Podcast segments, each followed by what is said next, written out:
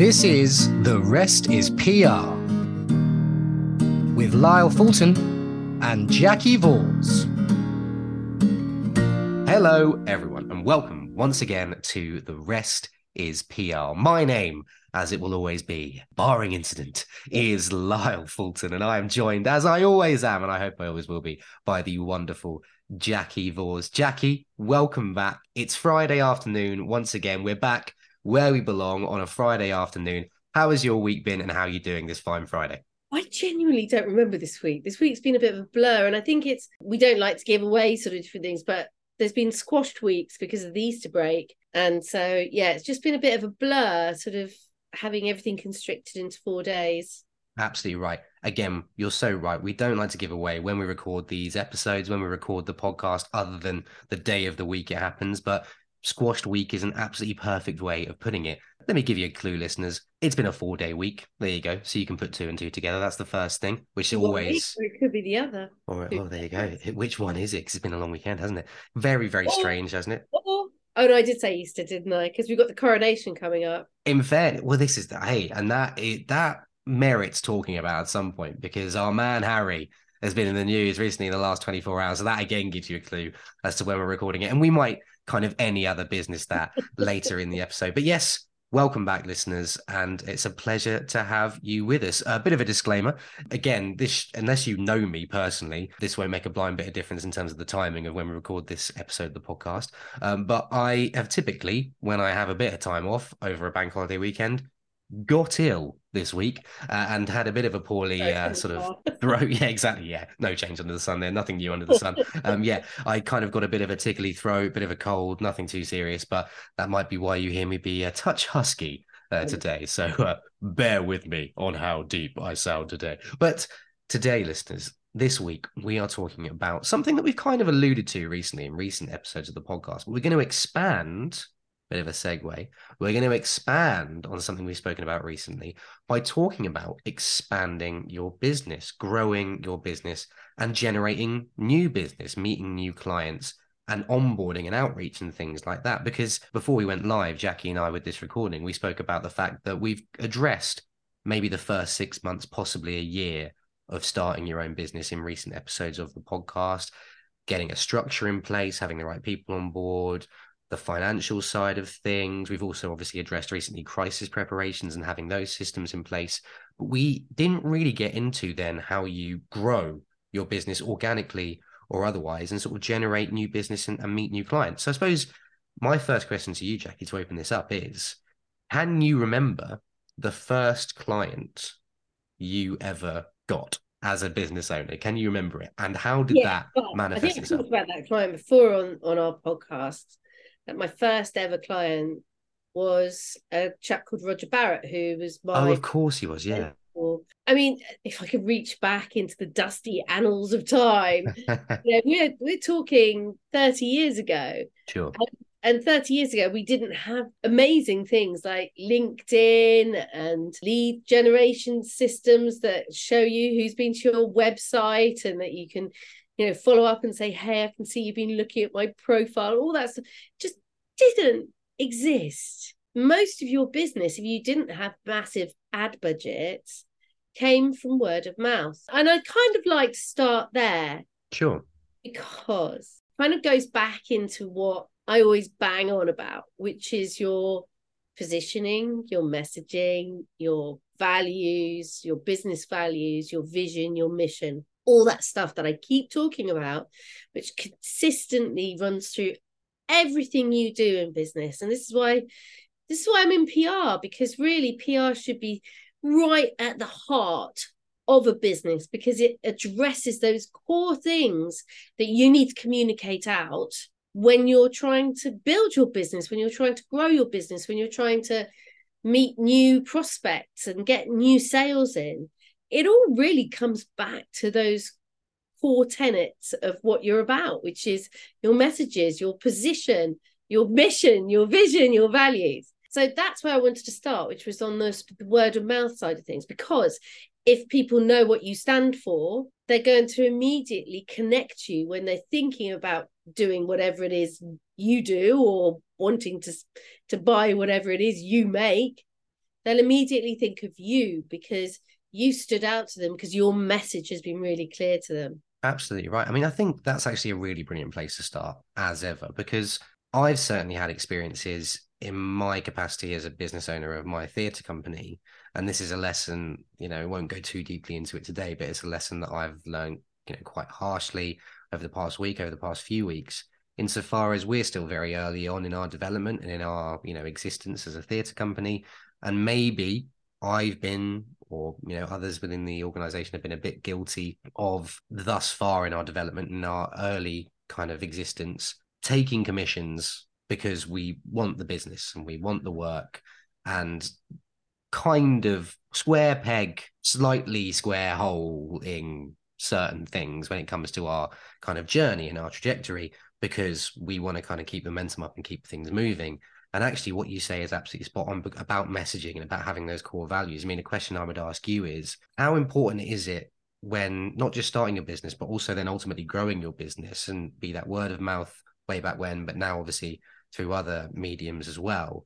How important is it to kind of hold your nerve when it mm-hmm. comes to mm-hmm. being approached by businesses who potentially want to work with you to hold your nerve on that message. So yeah. Especially when you're starting out. I was chatting away with a, a business friend of mine this morning actually about just this issue. It's taken me 30 years to get the confidence to just go, no. Kelly Vero, who I was chatting with the other day, said to me something that I'd said to her had stuck in her mind is that why drive towards the road crash? When you see that the crash is coming, why do you keep driving towards it? Such a good point. And that is is inevitably what you do when you first start up. You kind of like i'll take your business. I'm so desperate to get that business in.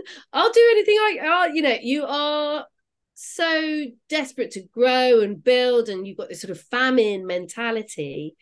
And it's entirely understandable and it's what everyone else has done and it's nothing to be criticized for because we've all been there and you kind of have to go through that i think it's a bit of a rite of passage hmm. because only when you really see that some business can actually be more damaging to you than it is good and no amount of money that they would pay you could undo that damage hmm. and i've had contracts with businesses that have paid huge amounts of money and have wrecked my business flow because they've suddenly become the dominant client in the pack you know, they're the ones that are spending the majority of the money. This particular client was accounted for 50% of our revenue.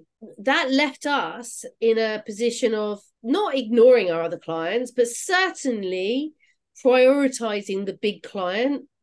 And it left us in a fearful position where, and I'm talking a long time ago here, so I don't mind saying it, where we really felt like we couldn't criticize or couldn't question what that client was telling us to do. That's a really bad balance of power. So one of the things one of my core tenets ever since i had that client was to say no to the bigger pieces of business that wanted to spend huge amounts of money with us. And i've had them and i have said no because i've seen it go wrong down the line. I've seen that car crash coming and i refuse to drive towards it but that's so difficult to do of course it is, yeah, for sure. And also, I suppose you see the you see the lights, don't you? You did brilliantly in our last episode with a with a football analogy, uh, albeit it was uh, you know kind of albeit subtly alluded to uh, Manchester United getting absolutely hammered by Liverpool. Um, but a football analogy that's often used as well. It's not well, it's not a cliche. It is quite literally an analogy because there have been examples of it. Are you know you're a club that starts doing well. Let's say for the sake of argument, your beloved Brighton. Brighton and Hove Albion, who are doing very, very well at the moment. But let's just say, for the sake of argument, that Brighton are doing very, very well, and they are at the moment. So that's factually correct. But they, in light of their success and they're growing as a business because they're performing well on the pitch and they're a very, very well run football club. So I can't imagine this would ever actually happen. Tony Bloom doing brilliantly over there. But Tony Bloom is a legend. He is a legend. Tony, if you're listening, info at the rest is PR.com come on the podcast. We'd love to chat to you. I'd you... love to have him on. I met him years ago because he's a when I was in my poker days, but he would never remember me. But he, he is, is great. He is such a good chief executive of football club. I can't even tell you. And Brighton is such a brilliantly well run football club. But hypothetically, if Brighton doing really well then meant that in the summer transfer window, which for those listeners who don't follow football, is a period of time of a couple of months where you can buy and sell players from other football teams across the world. It doesn't necessarily have to be domestically. Say Brighton then go and buy a star player like you know a big big player you know 100 million pound player because that's kind of the quantum we're looking at now with football players they're then going to need quantum klaxon there you oh, go. It's buzzing, right? they're going to need to pay if he's worth 100 million pounds. They're going to need to pay that 100 million pound football player 200,000 pounds a week. This is the extraordinary figures that we're talking about in football. No one playing in Brighton's team currently is on anywhere near 200,000 pounds a week. They're on still very, very good money. Don't get me wrong, it's 50, 60, 70. But the reason why Brighton are so brilliant is because they're a team that mm. work as one, and the flow is brilliant of that squad of players.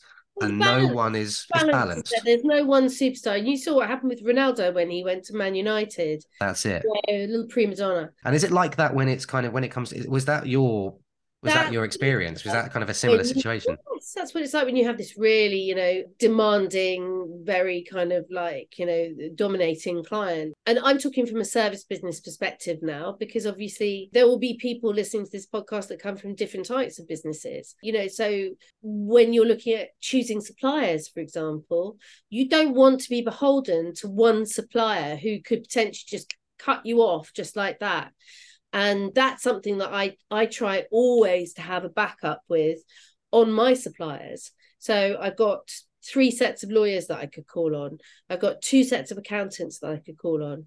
I've got two banks that i currently work with. I've always always got a backup on my suppliers. Banks is an interesting segue because you've just reminded me actually. I'm so glad you reminded me of this.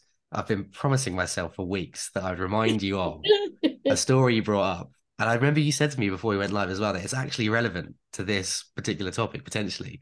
This Crimewatch story, which I think our listeners have been on tenterhooks about. You kind of briefly raised the fact that your choice of bank and the fact that you were the youngest person to ever have a bank account at your local branch yeah. led to an appearance on Crimewatch. And then you left it there.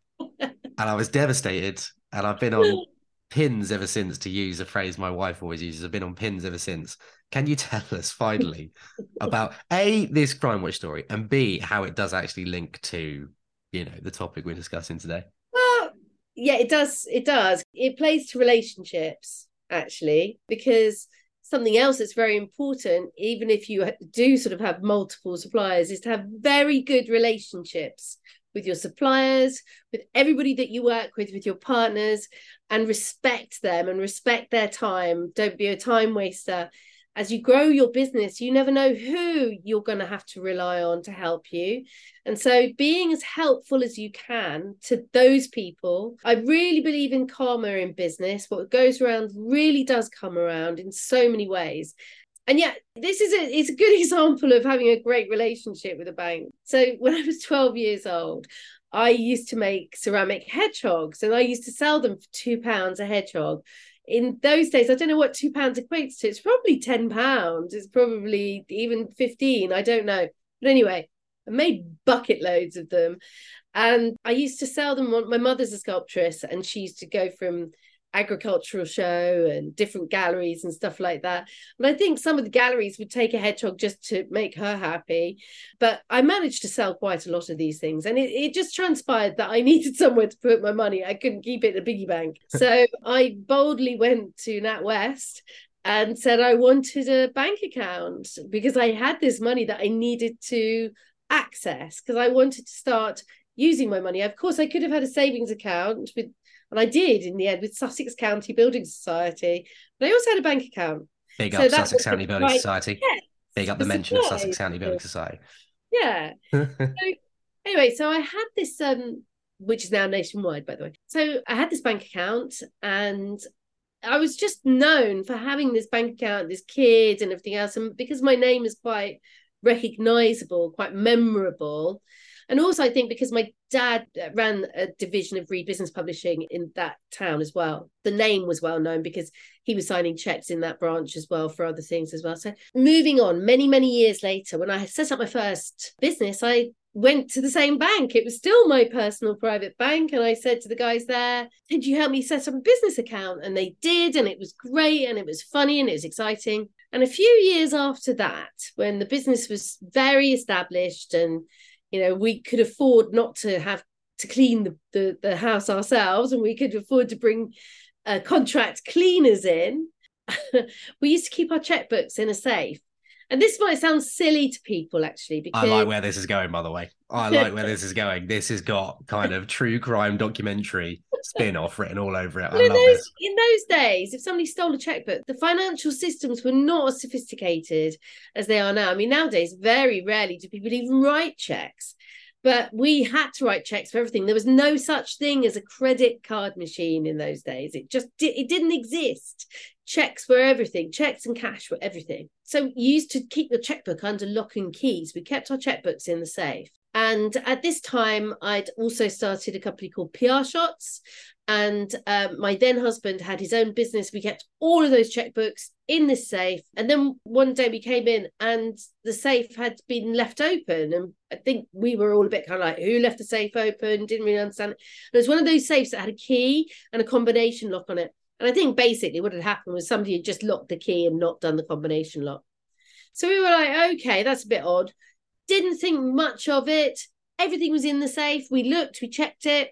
Absolutely fine. All right, note to selves, let's make sure we twist the combo. Then my bank manager phoned me up and said, Jacki, have you sent somebody in here to cash a check for £10,000? And I said, no. I mean, the idea of cashing a check 10,000, I've never cashed a check 10,000. I never would. Yeah. No, why? Cashing a check for 10 grand, by the way, as in quite literally check over the counter, Yeah. £10,000 in a bag Yeah. back to you. Wow. Now, this is the interesting thing. So, this woman had walked in off the street with a, a check made to cash from our business account and had passed it over the counter. And I, am just trying to remember the exact details, but the bottom line was the cashier recognized my company and knew my signature. You just don't get that these days. No. They'd forged all these identity documents and everything else. They'd forged a load of stuff as well Wow. to go along with it. Anyway, so she went and said to Robin, my then bank manager, this isn't Jacki's. I know her. I know her signature. This isn't her signature. And they came back out to question the woman and she'd scarpered. Yeah, bolted, I imagine. Yeah, the second she was found out. But also, yeah, she knew I- the minute they went back behind that she knew she was out of there. As it turns out, they'd been in, and it was the, a cleaner in the contract cleaning company, a new company we'd employed, had been in and taken checks out of the middle of the checkbooks of not only my company, but PR Shots and also my husband's company, and was starting to just write out checks for willy nilly. And some things did go through, and some things, but it was that was the big one. That anyway, it turns out it was a bit of a racket no. and they used my thing on Crimewatch. So, Crimewatch, for those people in different countries, is a TV show that showed real life true crime on the television in prime time on BBC One, basically doing reenactments or showing videos or showing pictures of criminals and encouraging the country to identify people and phone up and report suspicious behavior and all this sort of thing. It was a very popular show that ran for 20 years, you know, mainstream TV. And yeah, they they showed this woman going into my bank on the CCTV. They showed a still of her face, everything. It's great. were you were you shown?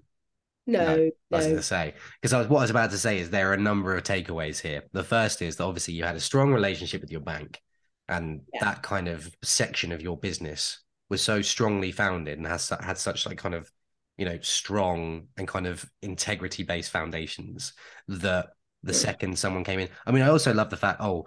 That's not Jacki's signature, but also I've known Jacki for a while. Yeah. There's no way in a million years she's sending someone in to cash a check this big. yeah. If Jacki walked in and did this herself, I'd think this was a bit unusual. It still it's a yeah, because it's a huge amount of money. But the fact that someone else has come in and clearly that's not Jacki's secretary, etc. But then I was about to say, but now you've clarified. I was like, oh, you know, the actor in the podcast still hasn't been on the telly other than when he was like seven or eight. And someone steals some checks from Jacki's house, and Jacki's on Crimewatch. You know, I'm on both. telly. Don't even talk to me. when you haven't said this before? When? When have you been on telly before? I've been on telly loads, but that's for another podcast. That's for that. TV appearances. the rest is TV appearances, mostly, if not entirely, by Jacki. None from Lyle. That'll be the next title of the episode. I was actually a child advert guy. Yeah, I did two adverts, but that's again a story for another. Yeah, I mean, that kind of leads us nicely on to I imagine when you set a business up, right, for the first time, and I, I don't just imagine it, you know, I've I've done it myself, but we're not quite a we're not in the space really and in the realm that we require things like that. I mean, we've got an accountant and things like that. We've got a business bank account, but you know, you start a business from the bottom up, and you obviously have some seed money or some investment, like we've discussed before. But your team is fairly insular, I imagine. Like you've got your team you're at the top with you know a few trusted kind of partners in the business when you set it up then you employ people and we're going to actually talk about that in a future episode of the podcast like how you come to actually interview people that's going to be a very exciting episode um, so watch this space for that one but then you start to grow the business and you start to look at having bank managers you start to look at having contractors who come in and work on your office. You start mm. to look at you know kind of increasing your insurance. I mean top tips for for that and how to kind of control the runaway train that that is because it can be quite a thing can't it to keep track of that side of your expansion. I mean we're going to get onto actually new clients as well but You're that, administrative function. yeah. the administrative growth because that yeah. that can be, sometimes be the most stressful can't it really it can be and to a certain extent i don't think uh, certainly when I set business, when my first business is up, it was very onerous because we didn't have the internet in those days. So you were literally, you know, filling out lots and lots of forms, sending them off. If you got them wrong, they got sent back to you. You had to redo them. You didn't know whether you were doing them right. My advice on business process is that there's a lot of exceptionally good content out there on the web, but to not overthink it as well and to not think, and I'm saying this because I'm the worst person for this, by the way. Oh, must have one of those, must have one of those, must have one of those, anything shiny and new. And I'm like, I want it. I have to have yeah. it. Try not to think that way. Try to think very much from keeping things as simple as possible. Right now, I have two bank accounts, three accountants, three lawyers, whatever it is, because I've built up those relationships over many, many years. I do think you should always think about your plan B with anything. So when you're getting suppliers, always think of a plan B should something go wrong with that supplier. I think if you're uh, going to be spending a lot of money with people, you want to really think about why you should, you know, give your loyalty to those people, what you're getting back on top of all of that, not just the service they provide, but are you top of their list for things? But I'd want to keep it really simple to start with.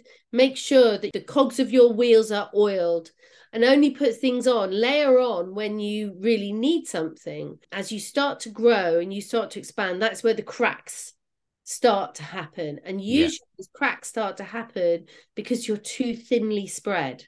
Mm. So you need to think about not spreading yourself too thin and think about what you bring to your business as the business grows. So, another big mistake that I made, which I'm really happy to share, is that as my first business grew and we got to millions, multi million pound turnover, 70, 80 staff, you know, it was an excellent business. But what happened to me was that I became a bean counter. Mm. I was not a PR professional. Now, the biggest failure for me with that was that that meant that the quality of our offering and our service I felt was not as good as it should have been. And I, I feel that if I hadn't made that mistake, that business might still be going to this day. Mm. That business ended up, I mean, it was really struck by a couple of really bad things. First was the dot com crash, the second thing was the 9 11. And we had put all our money into property. And of course, property went into a complete dive yeah. after 9-11 and, and we ended up selling that business in a, in a complete fire sale mm. but i think a lot of the failure of that business on me was the fact that i spread myself too thin and i went operational when i should have stayed to my strengths and i you know as anybody's business is growing it's growing because you as the principal or you both if you're partners or trio you all brought your special sauce to that. Keep an understanding of your special sauce and keep that going. Yeah.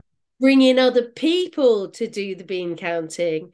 Know when it's really it's interesting it's so interesting it's a psychological thing because I, I think at that time i wanted to keep sight and keep control and i hadn't experienced having a financial controller. I hadn't experienced having an hr person.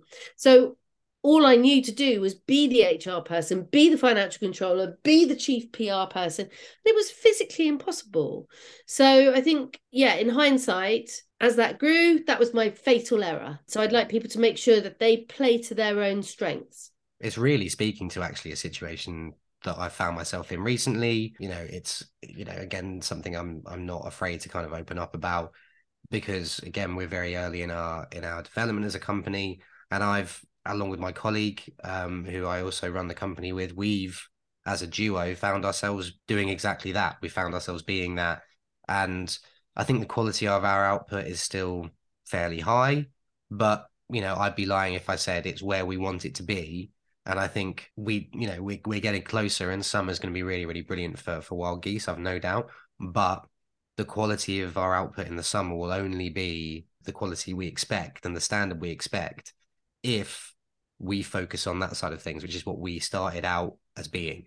We started out as being creators, creatives. You know, we're we've been actors before, we're directors, you know, theatre makers. And I found myself recently because the business has grown having to kind of on the hoof really you know but you know learning from the best. That's not just me you know sort of sat here with you now but learning from people and talking to people like yourself and other people who've done it in the past. I've kind of had to be the right well you know we need to go into negotiations. I need to kind of sort the financials out. We need to get ourselves insured. We need to hire vans. There needs to be an infrastructure. There needs to be a payment structure. We need to do risk assessments. And I'm trying to remember the last time I created, if I'm being really honest. I know that sounds like a really weird thing to say, but it, it's the truth. And so it's actually really struck a chord. It's, it's really good to hear that because actually, you know, that would be a really excellent piece of advice, I think, for anyone looking to grow their business is never, I know this sounds a bit kind of overly philosophical, but I think it is a truth. It's a fairly, you know, sort of well held truth, which is don't lose yourself in it. You know, as it grows, you should grow with it in terms of what you do you shouldn't then do other things, you know, umpteen different yeah. things. Bring people in who do that stuff, you know. Definitely. And the yeah. other thing, which I think is so important, which I didn't do because I was too young and proud. I didn't ask for help when I really could have done with some help. And I just thought that that would be a bad reflection on me. It was difficult for me at the time because I was a young woman, and I remember people telling me stories about people in my first job saying, "Oh, Jacki Vause, she thinks she can run a company. Huh, let's wait and see that fail." And you know, she's run four now. Everybody, just FYI, at but, last count, I think. I, I there think, you go. You, know, you take those things to heart. You take it all really personally. No you know, it, it's easy for me to sit back now in hindsight and say it, but at the time, I really felt that it was a failure to ask for help. Mm. And I really wish I had. And I really wish I hadn't. I wish I didn't have my embarrassment gene then. I don't have it now, but um, I, I was too embarrassed and I was too um, proud, I think, maybe, to show weakness. And I think or what I perceived as weakness. And now I think it's really honestly a great strength for people to go, you know what? Something's going wrong. I'm digging at it and digging at it and I can't see it and I don't know and I need to get some advice, I need to get some help, which is why I like to mentor these days, which is why I like to kind of help people, help young people getting into their career, getting them to open their sort of minds a bit to possibility because if you haven't experienced it you don't know that the possibility is there that's the one thing i wish that i had done more of no for sure for sure i mean i'm bad for it my wife will be listening to this and i am so bad for it i can't even tell you and she'll say, "Oh, is there, is there anything I can help with?" And in my head, I'm like, "Absolutely yes, Abso- absolutely yes, there is." But front facing, I'm like, "Oh no, I'm I'm fine. I'm just getting on with it." And you know, those that know me, I mean, my weeks are kind of, you know, I exist within three or four different things that I do. And I, I, guess I just get my head down. I mean, uh, maybe it is a pride thing as well. I think there is definitely an element of that. But I think I also get tunnel vision. I think I get my head down and I'm bad for it. I kind of narrow my focus when I should delegate more and ask for help. And I think that's a really, really brilliant piece of advice. I mean, I suppose to finish off this episode of growing a business, I think we've kind of gone down actually a really interesting tangent as we always do. We always go down tangents on our on our podcast, and and we'll definitely delve deeper into this in, in future episodes when we when we touch on this again, as I'm sure we will with with guests as well who come on the podcast. And and by the way, if you are um, a business owner who has experiences, you know, good, bad, or indifferent about growing, expanding your business, get in touch with us because we'd be really keen to kind of hear different approaches and different stories and how your experience has been. But I suppose a question I have for you is this, just to kind of finish off. We were gonna talk about the technicalities behind outreach and approaching new clients and approaching new business. But actually, I'm going to kind of leave this episode on a bit of an open ended question, which is Does that kind of become not irrelevant? That's the wrong word, but a bit moot because if you've got your own house in order in terms of the expansion, if you are a well aligned individual at the top of the business who's asking for help and delegating, if you've got people within the business as you've expanded administratively who all know their roles and you don't have to spread yourself too thin, and if you have a clear message, are they just going to come to you because they see that the house is built well? Or is it, do you still have to do, you still have to put the running in, you still have to kind of do the outreach? It's a really interesting point and probably one for a whole selling kind of podcast, but it's very interesting for me because I've got to the stage, as I've said many times before, I don't run Dimoso to be like this multinational company, whereas Daff, who is rapidly taking over, does. so, you know, my perspective is very much when you find that person you want to do business with, you put the effort in. Hmm. You know, it's just like with any any relationship, you put your effort in. So if you want that business, you do everything you can to get that business to prove that you're the right partner. So, for example, I positively do not take on every piece of business that we are offered. But when I want that business, boy, oh boy, do I try and sell my socks off to get that business. Hmm. Do you know what I mean? 100%. Because, you know, everyone wants to see the passion that you're going to have for them moving on through everything you do with them. So you must display yourself true to form. I would say you do always need to sell. You always need to have a sales brain, really, because you're constantly, you should be constantly looking. If you enjoy what you do, which I do, you should be constantly looking at what you do, bringing a positive effect Mm. to the companies that you serve. And so if you see a company over there, and there's a few of them on my radar at the moment, just not doing it where they should be doing it, you're going to tell them and you're going to Yeah. say, you really should be working with me. And I do that occasionally. I'll just get so infuriated with a company. I, I'll phone them up and say, listen, I don't know what you're doing or who you're doing it with, but this is my two pennyworth. This is what I think you should be doing. So usually I give away the bit of the baby with the bathwater and I sort of say my opinion. But most of the time, the business that we do comes to us because we are specialists, you know, we know we know what we're doing, we have all the right relationships, yada yada yada. But I do think you should always be selling, you should never rest on your laurels. And the other thing, and I was talking to my business friend about this this morning. The world is changing at such a rate of knots. You're constantly having to change your offerings. So, what we offered 10 years ago is so completely different to what we offer now. It's like ridiculously different. yeah. You know, when I started, there wasn't a Snap or an Insta or anything like that, you know. And now you look at Insta, you look at TikTok, they didn't exist when we started Dimoso. And now they're these huge, huge and now they're huge and we have specialist digital people looking after those channels and we have good relationships with those channels on a commercial basis.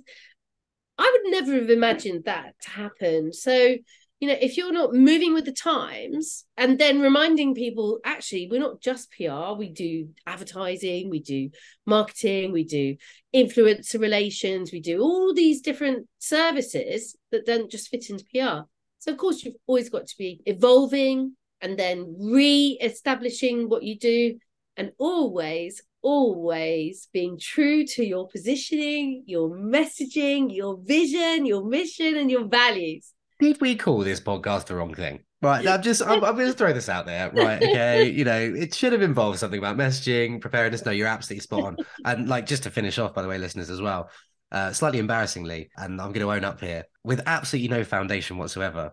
I've started doing something similar, which is that I've started going, well, if I was your PR guy, Um, I think I'd be doing it slightly differently. And there's no foundation to that whatsoever because I've never PR'd anybody. Uh, I've worked as part of a team that's PR'd a client. Uh, I've been a very small cog in a huge machine. And I've started going, you know, sort of I'm out at sort of dinner or whatever. I'm like, well, you know, if I was your PR, uh, I think we'd be doing it this way. Um, but I think you do. Like, do you know I mean? If you if you're interested and you want to, do you know I mean? You want to start that work. I mean, it's like I visit theaters now, and I'm like, oh, you know, I think our work would, you know, really really settle in well here at the theater.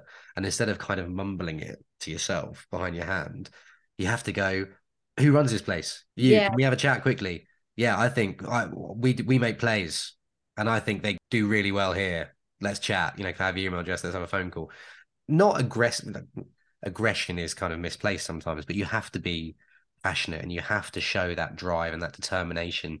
Um, you have to show that enthusiasm to want to work with people and i suppose that's a nice place to leave it on isn't it? You know if you want to grow your business organically if you want to expand and earn new business show enthusiasm for some targets. Do you know what i mean? Have some targets have some people in mind and go, go for them. Do you know what i mean? Really go for it and, and really give it your everything. Listeners thank you so much for being with us on this latest episode of The Rest is PR. Something which, by the way, unusual for recently. Um, we've actually kind of drifted down something that we planned to talk about, which was magnificent because recently it just kind of feels a bit like we've gone, hey, everyone, we're going to talk about this today.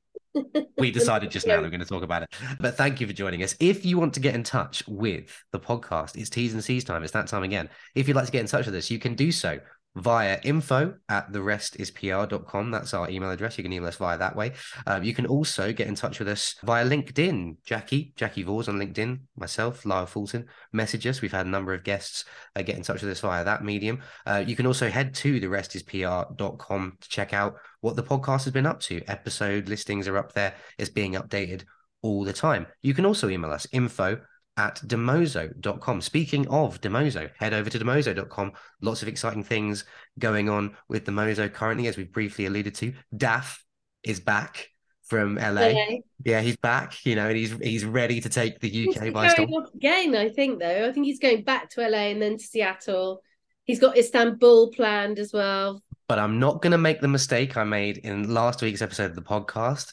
Daff will be traveling to all those places, not luxuriantly, but totally, you know, like one of us walking, walking, um, normally amongst men, uh, because I made that mistake and I was made to feel very guilty. And you'll be pleased to know, listeners, that Daff uh, is 100% safe back in the UK, ready to take the UK by storm, and he'll be heading elsewhere with Dimoso. Also, I forgot to mention uh, for the first time, I think so far since we've been recording this podcast, that you can also follow us on Twitter at the rest is PR, capital T, capital R, capital I, capital PR. Jacki, same yeah. time next week. What do you think? Yes wonderful stuff. Well, yes, yes, yes. I think we will. Um, wonderful. I love that. To the point, we're ready to go. Thank you so much, listeners, for being with us once again on the latest episode of The Rest is PR from Jacki and myself. We'll see you next week, but it's bye for now.